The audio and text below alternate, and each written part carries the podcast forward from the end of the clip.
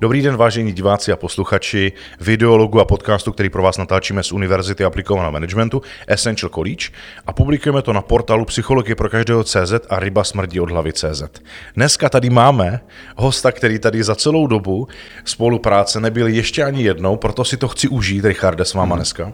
A přichází jeden ze spolumajitelů firmy Smero, a ten nám už o sobě řekne pro vás, pro posluchače a pro diváky, něco, co by vás, Richarde, vystihlo. Jak byste se představil, kým jste, odkud pocházíte, z jaké firmy a co děláte?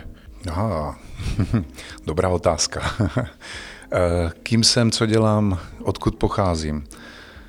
No, já jsem v oboru, takhle, Smero. Smero je firma, která se zabývá prodejem kancelářských potřeb. A já jsem v oboru kancelářských potřeb v podstatě od okamžiku, kdy jsem ukončil školu. Já jsem vystudoval střední průmyslovou školu v Břeclavě, obor železniční trakce, měl jsem být mašinfíra. A tím jsem ale skončil tuhle éru svého života a hned jsem začal v podstatě se zabývat prodejem kancelářských potřeb v jedné firmě a pak jsem přešel do společnosti Smero, to bylo v roce 2005, takže pocházím Eh, řekněme, nebo pocházím. Můj vývoj je pouze založen na kancelářských potřebách, na papíru, obalových materiálech, na drogérii, potom jsme přidali potraviny, nábytek, teď děláme hodně reklamní předměty. A eh, já ve společnosti Smero zastávám roli, jednak samozřejmě roli majitele, ale jednak samozřejmě, nebo jednak roli vedoucího realizace, což v podstatě znamená jakási osoba, která zodpovídá za objednávky, které k nám přijdou do systému od zákazníků přes sklad, řidiče, takovou tu distribuci. Tak to je ta největší část a dnes jsem si ještě přidal takový malý koníček, jestli se to takto dá říct. My jsme v letošním roce koupili společnost Praktik Papír, tu jsme zařadili do té naší společnosti, do té naší rodiny Smero a já se tam etabluju jako, jednak jsem převza, přebíral tu společnost, včetně ekonomických záležitostí, včetně personálních záležitostí vůbec toho provozu. A takže tento koníček teď se mi stává takovým hlavním, takovou hlavní náplní denní nebo týdenní, měsíční, jak to takhle vezmeme. Takže eh, jednak tedy eh, role majitele, jednak eh, šéf realizace a jednak tedy teď nějaký vedoucí pobočky, ale je to takový koníček. Hrozně mi to baví, je to strašná sranda, protože když si uvědomuju to, že v rámci realizace mám třeba 100 lidí pod sebou a v tom praktik papíru jich 15, tak je to, takový, je to taková jiná hra. Je to taková jiná hra a vlastně využívám, nebo hodně mě ta hra baví v tom, že tam bylo nějaký způsob vedení, my máme jiný způsob vedení a teď je vidět ten rozdíl toho způsobu vedení, jak na ty lidi působí. Takže eh, takže tak. Jo. K tomu se ještě asi dostaneme. Určitě. nechtěl jsem to dále rozvádět. Uh, já jsem, já jsem, jak jsem uváděl na začátku, tak já se na tenhle podcast extrémně těším, protože uh, my jsme spolu fungovali, já bych řekl tak tři roky, v průběhu studia. Navíc ještě, my jsme spolu spolupracovali před, já nevím, to byl rok 2002, Možná. kdy jsem vlastně byl váš zaměstnanec, mm-hmm. kdy jsem dělal prázdninovou brigádu ve firmě, to ještě nebyla firma, to už byla firma Smero, ano, ano. ale já jsem pracoval pod jinou firmu, která sousedila nebo byla v tom areálu mm-hmm. a dělal jsem pro vás obchodníka mm-hmm. a mhm. měl jsem na starosti komín a přilehlé části žebovřeskách, bylo to mm-hmm. fakt moc fajn a já jsem se potom vlastně po letech vracel, to už jste nesídlili na Vídeňské, uh-huh. ale to už bylo Smero v uh-huh. Alstomu uh-huh. a vy jste vlastně rostli, rostli a rostli. Uh-huh. A to je vlastně to nejdůležitější, co bych dneska chtěl uh, rozebírat, kolem čeho bych se chtěl bavit, protože váš příběh je nejenom pravdivý, autentický, prosperující, ale hlavně celý odžitý se vším, co tam k tomu prostě patřilo. Uh-huh. A já vnímám, že tohle bychom si dneska měli probrat, protože uh, my jsme spolu začali uh, seriózně spolupracovat před mnoha lety, kdy jste, jste ještě sídlili v Alstomu a Institut aplikované psychologie vám dodával nějaký eh, témata kolem psychologické ano. diagnostiky a tyhle ty odbornosti, ano. ale se vzděláváním v souvislosti s eh, péčí o lidi u vás jsme začali, já bych tak řekl, před čtyřmi lety to chystat. Mhm. A vy jste si koupili firemní akademii ano. a rozhodli jste se to vzdělávání, protože předtím jste se tomu taky věnovali intenzivně, vzít opravdu z gruntu. Mhm a začali jste, eh, nebo začali jsme společně připravovat komplexní vzdělávání pro celý management firmy v několika vlnách, aby se stali maximálně kompetentní pro roli Smera, ano. nebo pro role, které ve Smeru zastávají. Mm-hmm. A možná stojí za to říct, že Smero je vlastně jsme rodina. Že jo? je to tak, je to tak. Uh, já už jsem to tady vlastně několikrát řekl, to jsme rodina. Ono to vychází z takového možná mm, takového, řekněme, vtipu, kdy obchodní ředitel jednou takhle řekl, že eh, smero nepochází, nebo pochází ta zkratka těch, toho slova, pochází právě z toho jsme rodina, kde to není je jsme, ale jsme rodina, takže asi brněnsky, já to teď nevím, protože nejsem z Brna. A, a nakonec i to jsme rodinami hodně eh, vnímáme jako pocitově, že to je naše nějaké vnitřní nastavení, kdy vnímáme ty lidi, že to jsou členy naší rodiny a snažíme se o ně pečovat. Nejenom tím, že jim dáváme nějakou práci, ale i především přístupem k těm lidem. Takže my se snažíme těm lidem říkat eh, věci tak, aby je vnímali, že jsou důležitý z jejich pohledu, z našeho pohledu, z pohledu toho zákazníka, aby co nejvíce pochopili to, že třeba když jedním z našich mot je uděláme vše, co vám na očích uvidíme, což je eh, jakýsi slogan, jakési moto a my se snažíme těm lidem vysvětlit, že to není jenom nějaká jednoduchá zakázka nebo jednoduchá dodávka toho zboží, ale že to je i všechno kolem toho. Takže obchodní zástupce se snaží u toho zákazníka co nejvíce mu dát informací pro to, aby si správně vybíral zboží. Dodáváme mu dostatečné množství informací, aby zase pro ten výběr měl co nejvíce možností. Teď jsme od 14 eh, dnů zpátky, co jsme spustili nový e-shop, který podle mého názoru je nejlepší e-shop v České republice mezi firmama prodávající kancelářské potřeby a my tam máme spoustu videí, eh, které pomáhají tomu zákazníkovi vybrat to zboží. Máme tam spoustu eh, informací o produktech, produktové listy, zákazník si na to může podívat, stáhnout. Takže na jedné straně tam máme tu dodávku, která je nezbytnou součástí kvality služeb, je to něco, co samozřejmě sledujeme, k tomu se můžeme taky dostat. Pak je to nějaký ten vztah k tomu zákazníkovi a když se třeba bavím se skladníkem, tak já mu vysvětluju, co to, co, jak on je důležitý právě pro ten vztah s tím zákazníkem. Že to není jenom o tom, že on dá nějaký zboží do krabice, tu krabici zalepí, polepí a nashledanou. Je to o tom, že on to musí jako cítit, že to je jeho, jako kdyby to on, on balil sám pro sebe a dával tomu tu péči, takovou tu, no, tu péči. Jasně. Jo? A když takhle mluvím nejenom se skladníkem, nebo s řidičem, nebo s callcentristkou, nebo s obchodníkem, tak vždycky se snažím, nebo snažíme, protože jsme dva majitele, že jo, pan Smetana je druhý, tak se snažíme to, aby ti lidi měli co největší pozornost na tom, že jsou součástí té naší skupiny, té naší rodiny a pomáhali jeden druhýmu, aby tam byla ta týmovost, ta rodinná vazba mezi těma lidma.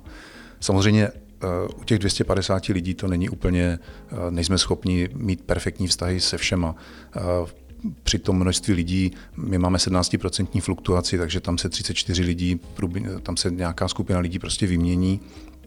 Za letošní rok to vypadá na 34 lidí, že se vymění, takže někteří přijdou, odejdou, ale je tam spousta lidí, kteří jsou stálicema, kteří u nás pracují 10-15 let a jsou to lidé, kteří i v rámci té firmy vyrůstali. Takže třeba je tam člověk, který eh, přišel do firmy jako skladník, pak přešel na nákup, pardon, ještě byl v call centru, pak se stal nákupčím a dneska dělá obchodního zástupce a je úspěšný. Nebo máme jedno z nejlepších, úspěš, nejúspěšnějších eh, obchodních zástupců, který s námi spolupracuje od roku 2008-2009 a ten přišel jako řidič.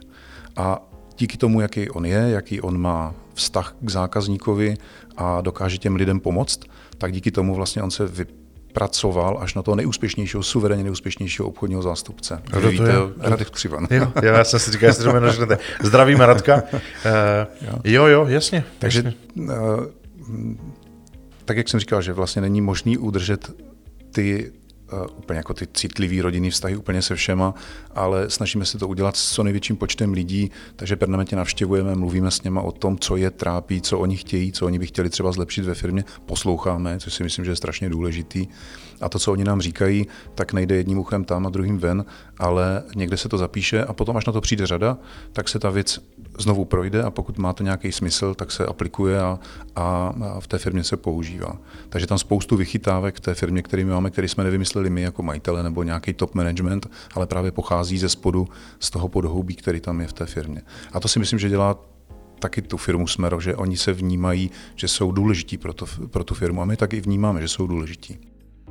No, já jsem moc rád, že to říkáte, protože jedna věc je, že spousta představitelů firm, kteří mnohdy jsou kromě té majitelské role zapojení i v operativě, tak eh, tohle chtějí, cítí, prorůstá to jima a oni chtějí, aby to prosakovalo firmou, ale je málo firm, kterým se podaří, že to tam opravdu pulzuje až v, těch, uh, od té, v té hierarchii, od těch nejvyšších po ty nejnižší obráceně. A vám se to daří, proto tak prosperujete. A já si to celou dobu vnímal, když jsme spolu spolupracovali, že jste to tou vlastní aktivitou čím dál tím víc živili a moc se mi líbí, že v tom pokračujete a že v tom neustáváte. A já bych se právě chtěl podívat na to, když jsme začínali 2016 ano. chystat tu firmní akademii. Vy jste předtím procházeli vzděláváním mm-hmm. nějakým komplexnějším, ale tohle jste pojali opravdu vážně, se vším všudy a všechny ty výsledky, o kterých se dneska budeme bavit, jsou toho jasným dokladem. Co vlastně byl ten motiv, že jste chtěli eh, vzdělat eh, v podstatě celou firmu, přičemž ta hlavní péče byla o vedení, aby to, to potom prosakovalo k těm ostatním článkům. Co byl ten hlavní motiv? Hlavní motiv. Když se, vy jste mluvil o tom, že my jsme procházeli předtím nějakým vzděláváním, což je pravda, já teď ze zpětnou platností, když se na ten koncept toho vzdělávání dívám, tak ho nevnívám právě jako komplexní. A to je to, co nám tam chybělo. Bylo to zaměřené na, na určitý části uh, managementu, ale ty části nebyly vzájemně propojeny. Takže když jsme se dozvídali některé informace, tak oni byli, my jsme těma informacemi byli nadchnutí, ale právě proto, že tam chyběla ta komplexnost, tak jsme nedokázali propojovat s těma ostatníma informacemi, které měli ty lidi, nebo který které měli ty lidi. A když jsme se bavili potom s váma v roce 2016, tak jsme si začali uvědomovat, že právě od vás je jednak to vzdělání komplexní, skutečně komplexní, to znamená, že jsme vnímali to, že tam je, je komplexní a druhak jsme vnímali to, že je tam pestrost informací a spousta různých zdrojů, které se vzájemně doplňují. Vlastně předtím jsme měli vzdělávání, které vycházelo víceméně z jednoho zdroje a tam někdy jsme naráželi jakoby na limity toho zdroje. Mm-hmm. Nebo teď jsem to možná řekl zvláštně, nepochopitelně, ale abyste rozuměl vy i ostatní, tak ta komplexnost, kterou my jsme tam neviděli, tak u vás jsme ji viděli a proto jsme se rozhodli pro vás. Mm-hmm. No a druhá věc, proč jsme se rozhodli vlastně jednak vzdělat top management, což bylo sedm lidí, a potom střední management, což bylo dalších sedm lidí, tak bylo nějaké uvědomění se toho, že pokud uh, jednak to byla nějaká odměna pro ty lidi, pořád, nebo tak, jak jsem říkal na začátku, že chceme ty lidi podporovat, tak toto je to vzdělávání jedna z podpor těch lidí, tak uh, tam byla snaha o to, aby jsme mluvili stejným jazykem, jestli to takhle mohu říct, a měli pokud možno stejnou, stejný úhel pohledu na, na problematiku vedení lidí. A to v případě toho vzdělávání u vás jsme tam jako cítili a proto jsme se to proto rozhodli, že to uděláme, takže vlastně prošlo 14 lidí, jestli se nemýlím, 14, 14 lidí přišlo, prošlo u vás MBA a čtyři. Pak, a pak ještě BBA, což byly čtyři BBA a uh, otevřeli jsme díky vlastně uh, spolupráci s vámi, jsme pak ještě otevřeli tu školu pro ty obchodní zástupce, což je nějaká interní akademie pro vzdělávání obchodních zástupců. Mm-hmm. No, já v tom spatřuji vlastně úžasný průlom, co to znamená, když se postupuje principiálně ve jménu toho, co my hlásáme, jako že ryba smrdí od hlavy, ano. kdy vedení se rozhodne nejenom podpořit, ale stát se vlastní součástí. Mhm. A to je jedna z věcí, kterou jsme se bavili v přípravě. Já třeba dneska vím, že kdyby jakákoliv jiná firma znovu chtěla firmní akademii nebo chtěla firmní akademii, tak já řeknu, že v první vlně nebude rozdělená skupina na několik částí, ale budou všichni dohromady. Mm-hmm. Protože to, že jste vy s Michalem byli v té skupině, a působili jste nejenom tmelícím prvkem na všechny ostatní ve vedení, ale navíc jste ještě působili tím eh, adhezivním, že jste vlastně přitahovali ke smyslu existence firmy, je tak extrémně hodnotné a přínosné, že mě to třeba uh, uh, u všech ostatních, aby mi to nechybělo u všech ostatních firmních akademií, tak vlastně tam vždycky budu chtít tu skupinu udělat jako celistvou, mm-hmm. tu největší, mm-hmm. aby ti vlastníci, kteří budou součástí, svým působením prosakovali a mířili na všechny. Protože vy jste v té druhé vlně byli občas součástí, někdy Michal, někdy vy, mm-hmm. ale někdy jste tam třeba chyběli a bylo to hodně znát, eh, ale vy jste tím dalším působením, že jste vytrvali v tom vzdělávání a v té péči dál, tak jste jakoby tu skupinu toho celého vedení stmelili, což se mi mm-hmm. velmi líbí. A já už bych to teďka chtěl udělat jako od začátku takto, takže to jsem se naučil já v rámci toho, jak jsme aplikovali firmní akademii. Mm-hmm. Nicméně vy jste extrémně vyrostli. Mm-hmm. vy jste skočili, už jste neřešili, uh, už za doby, kdy jsme spolu začali spolupracovat, tak jste se zabývali nejenom náborem nových obchodníků, ale Aha. akvizicí nových firm, Aha. zákaznických menů a teď v tomhle tom jedete a vy jste teďka zmínil, že jste koupili praktik papír, mm-hmm. předtím to byl Office, Office, systém. Office systém, to si pamatuju, to jsme zažívali společně, kdy jste vlastně prosakovali váš systém do, toho, do té nakoupené firmy. Co je vlastně, když kupujete firmu a akvírujete nebo rostete o nějakou novou akvizici? Co je vlastně z vás z pohledu jako jednak člověka vedoucího exekutivy a majitele, co je důležité v souvislosti s tím vsunout tam ten systém, který máte? Nevím, jestli jsem úplně porozuměl otázce. Uh, myslím to tak, že koupíte uh-huh. firmu uh-huh. a abyste ji správně a zdravě připojili, uh-huh. tak potřebujete to zdravé u vás vpustit do té firmy, uh-huh. aby to, z, toho, z toho vznikl jeden fungující uh-huh. celek. Uh-huh. Co je uh-huh. tam pro vás důležité? Uh-huh. Uh-huh. Odpovím na tu otázku a začnu trošku jinak. Jo?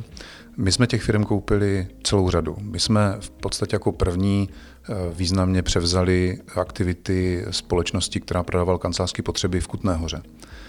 Pak jsme převzali aktivity eh, společnosti kancelářské potřeby Hodonín, což byla firma teda z Hodonína. Uh-huh. A pak jsme převzali společnost Palu, což by, teda pardon, společnost Palu, omlouvám se, divizi eh, kancelářských potřeb společnosti Pala, protože společnost Pala dále existuje a, a eh, prodává kancelářskou techniku. Následně na to jsme koupili nebo převzali aktivity dvou společností v Ostravě, Forpap a Pike, a tam jsme se hodně moc naučili, protože tam jsme se nesmírně spálili. A tam jsme totiž převzali lidi, kteří tam byli a ty jsme se snažili začlenovat do té naší skupiny, do té mm-hmm. naší rodiny. A to nešlo. V podstatě, když se dnes dívám na ty dvě společnosti, které jsme převzali se skupinou zaměstnanců dohromady kolem 30 lidí, tak dnes u nás pracují tři, pokud se nemýlím. Na rozdíl od třeba kancelářských potřeb, kde do dnešního dne, který jsme převzali v roce 2011 nebo 2012, tak eh, do dnešního dne z, těch, z té skupiny 20 lidí u nás pracuje třeba 10. Mm-hmm. U, v případě Office systému, tak tam pro nás pracují bez jednoho člověka všichni, ty jsme převzali 2018 a teď v případě praktik papíru, tak tam jsme, tam odpadl zatím jenom jeden člověk, s kterým jsme se rozloučili a to klíčový pro ten výběr, nebo respektive to, jak my tam začlenujeme, není, my, my nezačlenujeme. My jsme si uvědomili to, že si chceme vybrat takovou firmu, která je nám podobná, která je nám podobná. Jednak musí být ekonomický podtext, to je jasný, to jako majitele se na to díváme, jestli to má nějaký hospodářský výsledek, který uh, bude přispívat potom do, do té naší uh, firmy.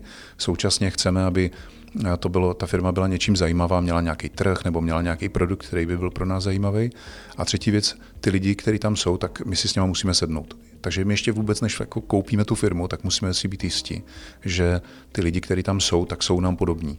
Přemýšlí podobně, mají stejný záměr k zákazníkovi, mají stejný vztah k zákazníkovi, mají stejný vztah uvnitř té firmy v rámci toho týmu, že tam je nějaký šéf, který mu ti lidi věří. Mm-hmm. Protože když eh, jsme převzali třeba tu firmu jednu z těch firm v Ostravě, tak eh, tam ty lidi úplně tomu šéfovi nevěřili.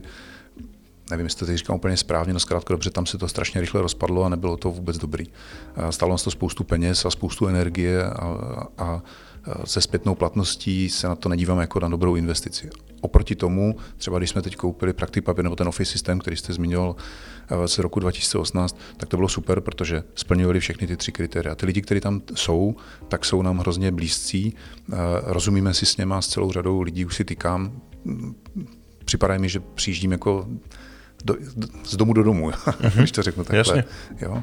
A eh, to je to klíčové. Takže my, my my se nesnažíme přeměnit ty lidi, my se snažíme vybrat takovou firmu, tak aby ty lidi nám byli co nejvíc podobní.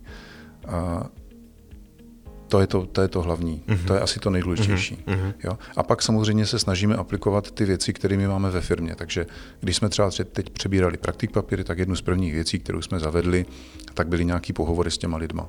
Aby jsme aby jsme se vzájemně poznali, aby tam vznikl nějaký vztah, nějaká, eh, aby tam bylo nějaké důvěra, porozumění, zkrátka dobře, aby jsme s těma lidma si rozuměli a po čase eh, ti lidi nám začali věřit a dneska se domnívám, že, že ti lidi nám skutečně věří stejně jako já věřím jim. Mm-hmm. Mám tam vlastně nebudu mluvit jenom o praktiku. Praktik papír je, je velmi důležitou součástí společnosti Smeru, no toho koncernu Smeru, protože koncert Smeru má čtyři, čtyři společnosti a, a je to jedno z částí. Mm-hmm. Je to odpověď na otázku? Jasně, jasně, určitě jo. moc za to děkuju, protože pro mě je, a myslím si i pro diváky, kteří se na to dívají nebo poslouchají, důležité nasávat od uh, úspěšných a inspirativních lidí uh, nejenom ten jejich příběh, protože to je spíš jako motivační záležitost nebo vzbuzující, podněcující ty vnitřní motivy v divácích a posluchačích, ale i to, jak to vlastně uh, proběhlo, takové to inspirativní a uh, takové to uh, sdílející znalosti, protože vy taky jste spoustu věcí, jak jste říkal, jste se naučil, teďka tady sdílíte i interní věci a Smero vlastně za tu dobu, co jsme se vydívali, eh, tak eh, opravdu z mého hlediska extrémně vyrostlo. V eh, mezilidských vztazích, stmelilo se, nastavilo, spevnilo ten systém a dneska díky tomu máte jasné a jednoznačné rozhodnutí a záměr na to, jak expandovat dál protože těch rozhovorů, co jsme spolu strávili, byla kupa a mě to moc těší, já se k tomu velmi rád vracím a používám vás jako firmu, když někdo chce ty věci uchopit seriózně, vážně a chce opravdu prosperovat tak moc jako vy, tak jste ten zářný příklad, protože to jde prostě. Mm-hmm. A i ve firmě, která, my když jsme spolu začínali, tak jste měli nějakých 160 lidí, dneska mm-hmm. máte kolik? 250. 250 koncern čtyř firm a jste vlastně v top uh, firmách v České republice v kancelářských potřebách a navíc jste ještě pořád, uh, byť jste jako hodně vyrostli, tak máte tendenci zachovávat ty rodinné vztahy už tím heslem jsme rodina. A to mě mm-hmm. velmi těší, protože za tu dobu, co jsme spolu dělali, co, jak, jak vlastně vy vnímáte to období, kdy jsme se spolu vydávali a vy jste ty věci opravdu seriózně implementovali do firmy? Jak vnímám to období, kdy jsme se spolu vydávali? Já ho zase než odpovím úplně na tu otázku, tak já se vrátím trochu do, do minulosti, Aha. protože uh, my s panem Smetanou si velmi rozumíme. Já jsem kdysi slyšel pravidlo, že když SROčko, tak v lichem počtu a víc než jeden je moc. My jsme dva uh, a nám to neuvěřitelně funguje. A jedna z věcí, která nám funguje, je vlastně jakási touha po sebevzdělávání. Takže my jsme po celou tu dobu, co jsme spolupracovali, tak jsme se učili mm, velkou dobu z vlastních chyb. Pak jsme teda začali eh, studovat eh, s tou předcházející firmou a eh, v roce 2016 nebo 2017, kdy jsme spolu začínali spolupracovat, tak firma Smero na tom nebyla vůbec dobře ekonomicky. My jsme dělali obrovský obrat, ale hrozně malý hospodářský výsledek. Uh-huh. A my jsme si nemohli dovolovat akvírovat nějaké firmy, tak jako, tak jako dnes, kterému se potom ještě dostanu, pokud eh, teda bude zájem. Mm-hmm. A eh, bylo to jako na houpačce, takže nám se v roce 2011, 12 mimořádně dařilo, 14, 2014 úplně nejúspěšnější rok eh, do posud, to, to znamená poměr mezi, nebo respektive hospodářský výsledek k obratu. A v roce 2016 a 2017 byla úplná katastrofa. To jsme si říkali, jestli to vůbec vlastně chceme dělat, jestli vůbec ještě chceme pokračovat. Já si pamatuju, jak jsme seděli eh, s kolegou panem Smetanou u něho před domem v autě. Já jsem říkal, Michale, my si kupujeme další a další starosti. Proč? Jako, proč my to vlastně děláme? A eh, pak se něco seplo, to jako přesně nevím co, ale rozhodli jsme se. To bylo velmi jako pevné a rozhod, jako silné rozhodnutí, že pokud z té firmy budeme chtít odejít, tak pouze a jenom na vrcholu. Že prostě za žádných jiných okolností z té firmy jako nebudeme chtít odejít. A tak jsme se nějak ještě víc semkli, ještě víc jsme zabojovali a otočili jsme směr té lodi tak, že z toho úplně katastrofálního výsledku z roku 2017, tak jsme zdvojnásobili hospodářský výsledek z 2018, zdvojnásobili z 2019 a teď ho znovu zdvojnásobíme. Takže my pravděpodobně, pokud jsme tedy v roce 2017 udělali 4 miliony korun hospodářský výsledek na nějakých 360 milionů korun obratu, tak dneska uděláme 40 milionů korun hospodářského výsledku ku 400 milionům obratu a to jsou ty násobky, o kterých jsem mluvil, jo, ze 4,8 a z 8,16 a, a to, teď je to vlastně, no, to bude možná něco přes dvojnásobek. A já to vnímám. To je pecka. Je to pecka. je to pecka. Je to hrozně svobodný. Takhle, proč si, když se teď tady tomuhle budeme krátce věnovat, tak proč já si to hrozně vážím, je to, že nám to dává obrovskou ekonomickou svobodu a současně obrovskou ekonomickou stabilitu my tím pádem můžeme naplňovat závazky k těm lidem, který zaměstnáváme. Oni nemusí mít strach, že někde zkrachujeme a že, pošlem čípku, protože i kdyby se co... Teď si dovolím říct, že kdyby se to hodně pokazilo, tak my to prostě bez problémů přežijeme, udržíme tu, tu firmu a ty lidi. takže jednak je to strašně dobře pro ty lidi, jednak je to dobře pro dodavatele, logicky, protože máme 100% platební morálku, a lze to ověřit kde, kde všude. A, a pak nám to dává tu svobodu v tom, že my dnes se rozhodujeme, kde budeme dál dělat nějakou akvizici, nebo co mm-hmm. dalšího koupíme. Jak víc ještě posilníme tu firmu, aby jsme i v budoucnu mohli být tím stabilním zaměstnavatelem nebo stabilním dodavatelem pro naše zákazníky. A dnes si povídáme s celou řadou dalších firm, který mají menší nebo větší zájem o to, aby jsme převzali jejich aktivity a současně se díváme případně na nějaké nemovitosti, že bychom třeba koupili ještě nějakou nemovitost a zastabilizovali nějaký, nějaký eh, dopravní systém nebo distribuční systém třeba na Severní Moravě, nebo, nebo se díváme i na, na střední Čechy. A samozřejmě nás zajímá Praha, tam, tam, málo, tam málo působíme, působíme hlavně na, na Moravě a případně na východě Čech. Co se týče eh, té ekonomické svobody, to je to, co nám dává jakoby ten hospodářský výsledek, že to nejsou ty peníze, ale je to ta svoboda, kterou si užíváme a která je pro nás strašně důležitá ve vztahu k nám samotným i k těm lidem, kteří s náma spolupracují. Tak jak jsem říkal, ať už to jsou teda ti zaměstnanci, anebo jsou to ti naši zákazníci, anebo jsou to, nebo jsou to naši dodavatelé, naši obchodní partneři. Mm-hmm. No a já se teďka s dovolením vrátím k tomu, eh, jak vlastně vnímáte ten postup toho, mm-hmm.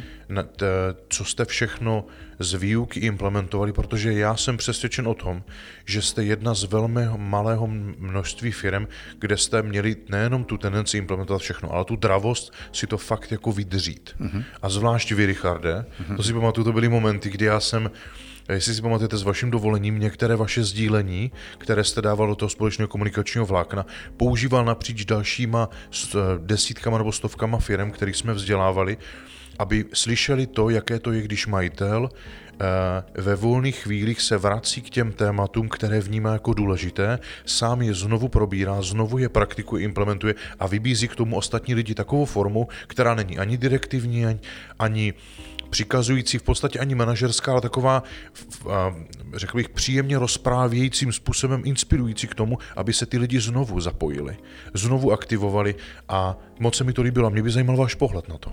Můj pohled na to. No, jak jsem, máte pravdu, že jsem lehce odbočil od otázky, abyste se vrátil, ale to nebylo záměrem. Záměrem bylo to povědět právě to, že my jsme nebo když budu mluvit teda o sobě, tak já mám takovou ambici se jako vzdělávat. Jo? Mě to baví, já se vzdělávám ne ve všem, já se vzdělávám jenom to, co, mi, co mě dělá radost a právě práce s lidmi dělá radost. Takže největším motivem byla právě ta radost z toho, že když jsem se něco naučil nebo když jsem něco aplikoval a ukázalo se, že to je správný a já to zopakoval, ono to bylo znovu správný, tak největším motivem byla právě ta přicházející radost z toho, že ono to funguje. Mm-hmm. A jedna, tak to byla jedna věc. A druhá věc, že ti lidi, který, s kterými já jsem spolupracoval, tak je to zajímá a je to motivuje k tomu, aby byli zase i oni lepší. Takže jeden z mých podřízených je třeba Kuba Brehel, což je vedoucí skladu. A, a s ním mám, bych si řekl, jako velmi dobrý kamarádský, mimořádně dobrý vztah. A tam já cítím, jak je pro něho dobrý, když se spolu bavíme, on mi předává nějaké myšlenky, já mu předávám nějaké myšlenky a oba dva nás to posouvá dopředu. Takže já se na to vzdělávání dívám tak, že to je pro mě jakýsi druh radosti, který si vkládám sám do sebe a baví mě to. Takže jedna jeden z takových příkladů, eh, za to bych Petře chtěl poděkovat třeba vám, protože vy v rámci eh, studia jste všechny přednášky natáčel. A já to, ty videa mám a já jsem si je přetransformoval do MP3 a protože teď hodně cestuju, strávím několik hodin denně v autě, no tak já si je furt pouštím, jo. A je to strašná legrace. Protože vy vlastně slyšíte, jestli jsi transformoval ty přednášky. Vy slyšíte nejenom mě, ale i vaše komentáře, vaše poznámky, že tam je slyšet, ne? Já slyším všechno, no. no. A co je ta největší legrace? Uh, no, že třeba největší legrace, tak uh, tak když se podíváme na to, co je největší legrace, tak největší legrace třeba je to, že v roce 2 18, eh, tam máme nějakou, eh, tam máme nějakou diskuzi a ona se tam teď vrátí. Jo? A já už vím, jak na to. Protože si řeknu, a tu diskuzi tu už jsem slyšel, ta už tady byla, tak pojďme, teď tady tahle cesta, jak to udělat. Skvělý. Takže jsou tam věci, které, takže to se mi třeba hrozně líbí a, a to je můj vlastní jako interní pocit z toho vzdělávání, mi to prostě přináší radost. A jednak, jednak teda poslouchám, poslouchám ty, ty nahrávky, A ještě předtím, než jsme koupili praktik papír, tak jsem hodně četl. Mám spoustu knih, který, který čtu a jsou to teda samozřejmě všechno knihy, které se vážou k tomu mému profesnímu vzdělávání. Mm-hmm. Jo, a když teďka se s odstupem podíváme, tak já totiž vnímám, že jeden, jeden z takových těch typických fenomenů, které probíhají v průběhu vzdělávání, je, že tím, jak je to na psychologické bázi a zážitkové vzdělávání, tak to má specifika, která do té doby, pokud ti lidi se s tímhle typem vzdělávání nesetkali, tak neznají. A jeden z těch specifik je, že v momentě, kdy postupují studiem a propraktikovávají ty věci, protože to je profesní vzdělávání nezbytně spojené s praxí, tak po nějaké době uh, už ani nevnímají, že to, kým jsou, se vlastně stali tím, že se zapojili aktivně do toho vzdělávání mm-hmm. a to, že se to stalo součástí jejich života jako mnoho přirozených návyků, které předtím třeba neměli, ale teď je dělají, aniž by si je uvědomovali, protože předtím začali dělat vědomě, tak se vlastně z toho stává jakási uh, přirozená součást jejich osobnosti a uh, proto jsem vlastně já uváděl, že když bych eh, spouštěl novou firmní akademii, tak se všemi dohromady, mm-hmm. aby to rostlo exponenciálně, ne ve vlnách. Mm-hmm. Jak to vnímáte vy? No, říkáte to dobře. Já vlastně, no, jak to vnímám, já to vnímám tak, jak jste to řekl. Zkrátka dobře, ze začátku toho studia já, tak já jsem musel strašně moc věcí dělat vědomně, protože já jsem technický typ, já potřebuji mít jedna plus jedna rovná se dvě a není tam nic mimo. Jasně. A, a, takže já jsem si musel spoustu věcí jako naučit. Já jsem si psal otázky, které jsem jako kladl těm lidem, musel jsem si jako na ty schůzky připravovat, tak aby to mělo aby to, mělo, aby to naplňovalo nějaké moje očekávání. Mm-hmm. A postupem se ty otázky stávaly vlastně mojí vlastní přirozeností, nebo moje pracovní postupy, nebo můj způsob jednání s těma lidma se stávalo mojí vlastní jako přirozeností a dneska už si neuvědomuji, že nějakým způsobem mluvím odlišně s těma lidma, jako jsem mluvil před čtyřmi, pěti lety Měl jsem před čtyřmi, pěti lety, já jsem měl direktivní jednání. Pro mě to bylo naprosto logický, že tady je příkaz a tady je splněný, splněný úkol. A ten úkol je buď splněný nebo nesplněný. A dnes se na to dívám úplně jinak. Dnes se na to dívám z pohledu toho, že, že s tím člověkem nejprve si povykládám, ne, že tam má nějaký úkol, ale proč ten úkol vlastně je, jaká je jeho důležitost toho úkolu. Aby, a ten člověk, když si to potom uvědomí, tak já už mu ten úkol často ani nemusím dávat, protože on si ho splní sám. Nebo on si ho dokonce dá sám. Tak, on si ho dá sám, splní ho a přijde mi říct, jestli ho splnil nebo nesplnil. A i tam je pěkný to, že, že eh, třeba uvědomění oslavy. Víte, že jsme se v rámci vzdělávání hodně bavili, že my neumíme oslovovat, že nejsme ten typ, prostě, eh, který slaví, a to je krásná věc, že já jsem se naučil oslavovat i neúspěch. Mm-hmm. Právě proto, že ti lidi, když jako se snaží, makají, makají, makají, dají do toho úplně maximum a ono se to nepodaří, tak já jim tleskám, protože oni prostě do toho dali maximum. Daleko někdy je to pro mě hodnotnější, než to, že člověk dosáhl svého cíle, ale neví jak. Jo? Že oni jdou za tím cílem, makají, dělají všechny možné kroky, uh, učí se přitom uh, procesu, než k tomu cíli dojdou, nedosáhnou ho, tak pro mě to má podstatně větší hodnotu, než někdo naplnil ten, tu, ten cíl. Já se tam jak to udělal? To já vůbec nevím. A to nějak přišlo. To nějak přišlo, jo. Ty já jsem byl na dovolené zrovna, takže, takže to jsou, to jsou eh, jako okamžiky, které dřív pro mě neexistovaly a dneska si je užívám. Dneska se s nima bavím a těším se na to, když třeba mluvím s někým a říkám, já jsem to nedosáhl, já nemám splněný plán. Říkám, ale to nevadí, pojďme se pojat, proč. A teď on mi řekne, tam to jsem, tam to jsem udělal, tam u toho zákazníka jsem byl, byl jsem na nové akvizici. A vidím tu agilnost toho člověka, tak to je pro mě ta hodnota, která je daleko větší, než eh, ta opačná, o které už jsem mluvil. Mm-hmm. Takže to ta přirozenost. V podstatě, když jsem začínal, byl jsem to ten technický člověk, direktiva. Eh, tady je příkaz, tady je splněný příkaz, ano, ne. A dneska se na to dívám právě z toho pohledu, že s tím člověkem vůbec mluvím nejprve o nějakým smyslu, o nějakým vyšším smyslu. Dám teď takový příklad, ale jeden, myslím si, že jedna z takových pěkných věcí, která se mi podařila, my máme chráněnou dílnu. V roce 2019 ta chráněná dílna má, měla, měla čtyři lidi. Eh, nastoupila tam eh, šéfka, eh, jmenuje se Lubka Vacenovská a já jsem jí takhle říkal, Lubko, mě by se hrozně líbilo, kdyby ta chráněná dílna v budoucnu měla 100 lidí. Prostě 100 lidí a my jsme dělali práci pro 100 lidí. Uplynul teda rok, takže teď těch lidí je tam teď 15. Ona stále žije s tou myšlenkou 100 lidí. Bavili jsme se o tom, co dál můžeme v té chráněné dílně dělat, takže jsme vymysleli, že letošní rok jsme měli problém s dodavatelem táců, ta chráněná dílna dělá, eh, balí produkty do ošatek a ty se potom dávají jako reklamní předměty. Jednak to spotřebovává společnost Smero, ale hlavním cílem je, aby to mohli využívat naši zákazníci. Takže naši zákazníci si objednají tác a tam je flaška vína, je tam nějaká paštika, teď je to pěkně zabalený, uh-huh. je tam nějaká komplimentka. A měli jsme letos problém s dodávkou těch táců, tak jsme se rozhodli, nerozhodli. Ale vypadá to tak, že si koupíme stroj na výrobu těch táců a tím pádem zase zaměstnáváme další. Aha. A já třeba říkám, no to bylo úplně perfektní, kdyby to vypadalo jako u batí, jo? že si budeme dělat všechno pro sebe. A je to tak jako nadchlo, že v podstatě teď už si dělá ty úkoly sama. Jo? Ona už teď přemýšlí, co by bylo dobré udělat, co by nebylo dobré udělat. Takže tady jsou ty obrovské rozdíly mezi tím, jak jsem to dělal předtím, jak to dělám teď že se to stalo mojí přirozeností a že to je takovou automatickou součástí mýho já. Uh-huh. A pevně věřím, že, že když jako vydržím s tou přirozeností, anebo, eh, nebo že to ty lidi bude se mnou bavit dál. No. Aha. Uh, vy jste mluvil o oslavě mm-hmm. a ona je to přirozená součást eh, vůbec jako leadershipu, který jsme probírali mm-hmm. a tam jsme tomu dali patřičný čas a pozornost a já vlastně vnímám tenhle ten podcast jako takovou oslavu, protože... Pro mě. No a, a i pro mě, protože Smeru se vlastně, vy jste říkal, tenhle rok daří na naprosto ne, ne, mm. nejvíc kdy v historii. Mm-hmm.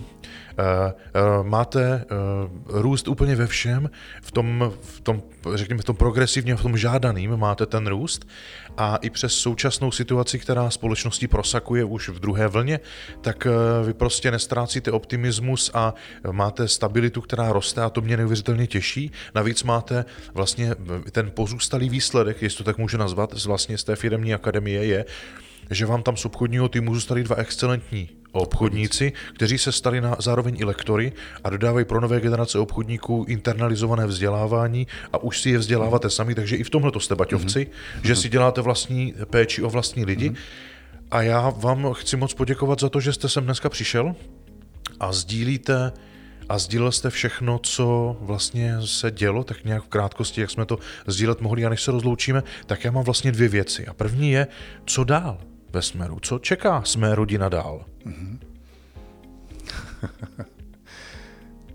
tak, co dál čeká Smero rodinu? Tak my teď, jak jsem říkal, tak mluvíme s řadou jiných firm a ptáme se, jestli by náhodou chtěli nebo nechtěli se začlenit do té naší rodiny. Takže se domnívám, že budeme pokračovat v expanzi. Současně eh, se bavíme ještě s jednou firmou o nějakým propojení. Pokud by to dopadlo dobře, tak pak bychom se stali eh, jako významnou, skutečně jako dominantní, možná největší firmou v eh, republice na dodávky kancelářských potřeb. A, a to je to, co nás teď jako čeká v horizontu nějakých několika let. A myslím si, že jsme tady bude ještě dlouho, tak, tak i pro ty naše lidi to bude takový dobrý. Hezký, hezký. Mm-hmm. Děkuji moc ano. za odpověď. Já mám druhou otázku mm-hmm. a to je vlastně ta závěrečná, nebo spíš otázka je taková výzva a prozba. Kdyby jste teďka mohl vybrat jednu jedinou věc z dnešního podcastu, kterou by diváci a posluchači si mohli a mají odnést, jaké poselství byste jim poslal? Vy jako Richard Mazal, představitel organizace Smero. Eh, když se podívám na sebe a budu se teda mluvit ze své vlastní zkušenosti, tak úplně to nejvíc nejdůležitější je, je, eh, je vzdělávání. A teď už je to úplně jedno, jestli to bude s vámi nebo to bude s někým jiným. Pro mě je No to není jedno. Pro vás ne. Já jsem to tak nemyslel, ale, ale já jsem to řekl proto, aby to nevypadalo, eh, že jsem tady proto, abych vás prodal. Jo. a já jsem rád, že jsem tady. Pro mě to je oslava, vy jste řekl, pro mě to je taky oslava. Já si nesmírně totiž té spolupráce s vámi vážím. A já jsem v sobě zaznamenal tu velkou změnu od toho nepříjemného direktivního manažera, domnívám se teď říct, po toho lidského člověka, který s těmi lidma mluví. A to všechno prošlo díky tomu, že jsem se nějakým způsobem vzdělával a že z toho, co jsem se, co začátku bylo na sílu, tak se stalo přirozeností. Takže eh, pro mě to největší poselství je právě to vzdělávání a to vzdělávání. Hele, já teď vidím ještě jednu věc, eh, zůstanu u tématu a přesto lehce odbočím. Já mám eh, tři děti, z toho dvě děti teď studují na základní škole v sedmé, osmé třídě sedmé. My to zveřejníme, aby to klaplo.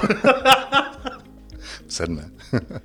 A já na nich vidím, jak je ta doba, která teď je, je pro ně nepříznivá, protože oni se učí, oni jsou naštěstí jako šikovní, jsou chytrý, mají sami jedničky, ale, ale přesto vidím, že některé informace jim jako nedo, nedochází nebo nemají ty informace takové, jaký mají. A jednak jsou to vědomosti, eh, kterým dává škola nějaké informace o fyzice a přírodopisu a pak mě tam hrozně, pak já tam vidím, že jim tam chybí sociální jakoby vzdělávání, to sociální začlenování, že jim chybí to vzdělávání mluvit s lidma.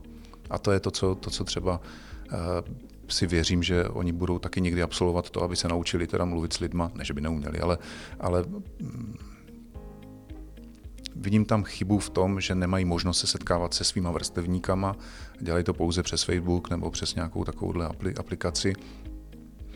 A to je to, co jim doufám nebude v budoucnu chybět, ale bojím se toho, že by jim to mohlo chybět. Mm-hmm. Takže pořád jsme u toho vzdělávání. Já si myslím, že tak mluvím s vámi. Že jo? Takže pro mě eh, to největší poselství, který bych, bych chtěl, aby jsme si vzájemně odnesli, vy, já, lidé, kteří tady to poslouchají, tak je to, aby si sedli, ano, a teď jsem udělal tuhle chybu, co mě ta chyba naučila, pojďme, teď jsem udělal tenhle úspěch, co mě tenhle úspěch naučil. Se všeho se dá naučit a pokud se to stane nějakou přirozeností toho člověka, že se zamýšlí nad tou vlastní činností, tak eh, a to zamýšlení vede ke zlepšení, tak je to to co, to, co by mělo být podle mě nejhodnotnější v rámci toho našeho rozhovoru. Moc děkuji za to poselství, Prosím. protože já jsem je to několik dní viděl uh, záznam z jednoho webináře, respektive z rozpravy s člověkem, který uh, uh, dostal dotaz, kdyby si měl vzkázat svému mladšímu já, teď tam bylo definováno o kolik let, uh-huh. jednu jedinou věc, se svými dnešními zkušenostmi, poznáním a tak dál, co by to bylo, tak on říká, aby se vzdělával. Mm-hmm. A já jsem nad tím přemýšlel nejenom v tu chvíli, ale ve mně to rezonovalo ještě nějakou dobu a vy vlastně teď sdílíte to totožné a já děkuji moc za to poselství, protože já bych tam s dovolením přidal i takovou drobnost ze sebe a to je, že kromě toho vzdělávání, o kterém se mluví, tak to, co jste tady řekli jako příklad toho vzdělávání, je vlastně to sebedotazování, kdy člověk se ne, jako si neorientuje na venek, aby nasával nové informace a znalosti, což vůbec jako nespochybňují, že to je důležité pro přežití v dnešním světě, ale pro spokojený eh, i ten vnitřní svět je zapotřebí se naučit jako porozumět sám sobě a umět se vracet právě v tom sebedotazování, jak jste to nastínil. A dost času věnovat, nebo patřičný čas věnovat možná každý den sobě s otázkami typu, co se mi dnes podařilo abych to mohl oslavit. A nebo naopak, co se mi nepodařilo a je v pořádku, že se nepodařilo, nebo nepodařilo a vnímám jako selhání, protože jsem to chtěl jinak a zítra na tom budu znovu dělat. A co si z toho dnes odnesu, aby zítřejší znovu dělání bylo jaksi produktivnější. Mm-hmm. A tohle to vnímám jako druhou věc a tady mám takový pocit, že toto je jedna z věcí, kterou eh, vy jste vlastním příčiněním a dmícháním v té studijní skupině zapříčinil, že se děje u víc lidí než jenom u vás a že to v tom smeru tepe právě tím správným způsobem, to se mi moc líbí. A tak moc děkuji nejenom za to, co jsme spolu zažili, mm-hmm. ale i za dnešní podcast a inspirativní sdílení. A protože se končíme, blížíme k závěru, tak se s vámi z Univerzity aplikovaného managementu Essential College uh, loučí Petr Pacher a ze Jsme rodina Richard Mazel. Děkujeme. Děkuji. Naschledanou.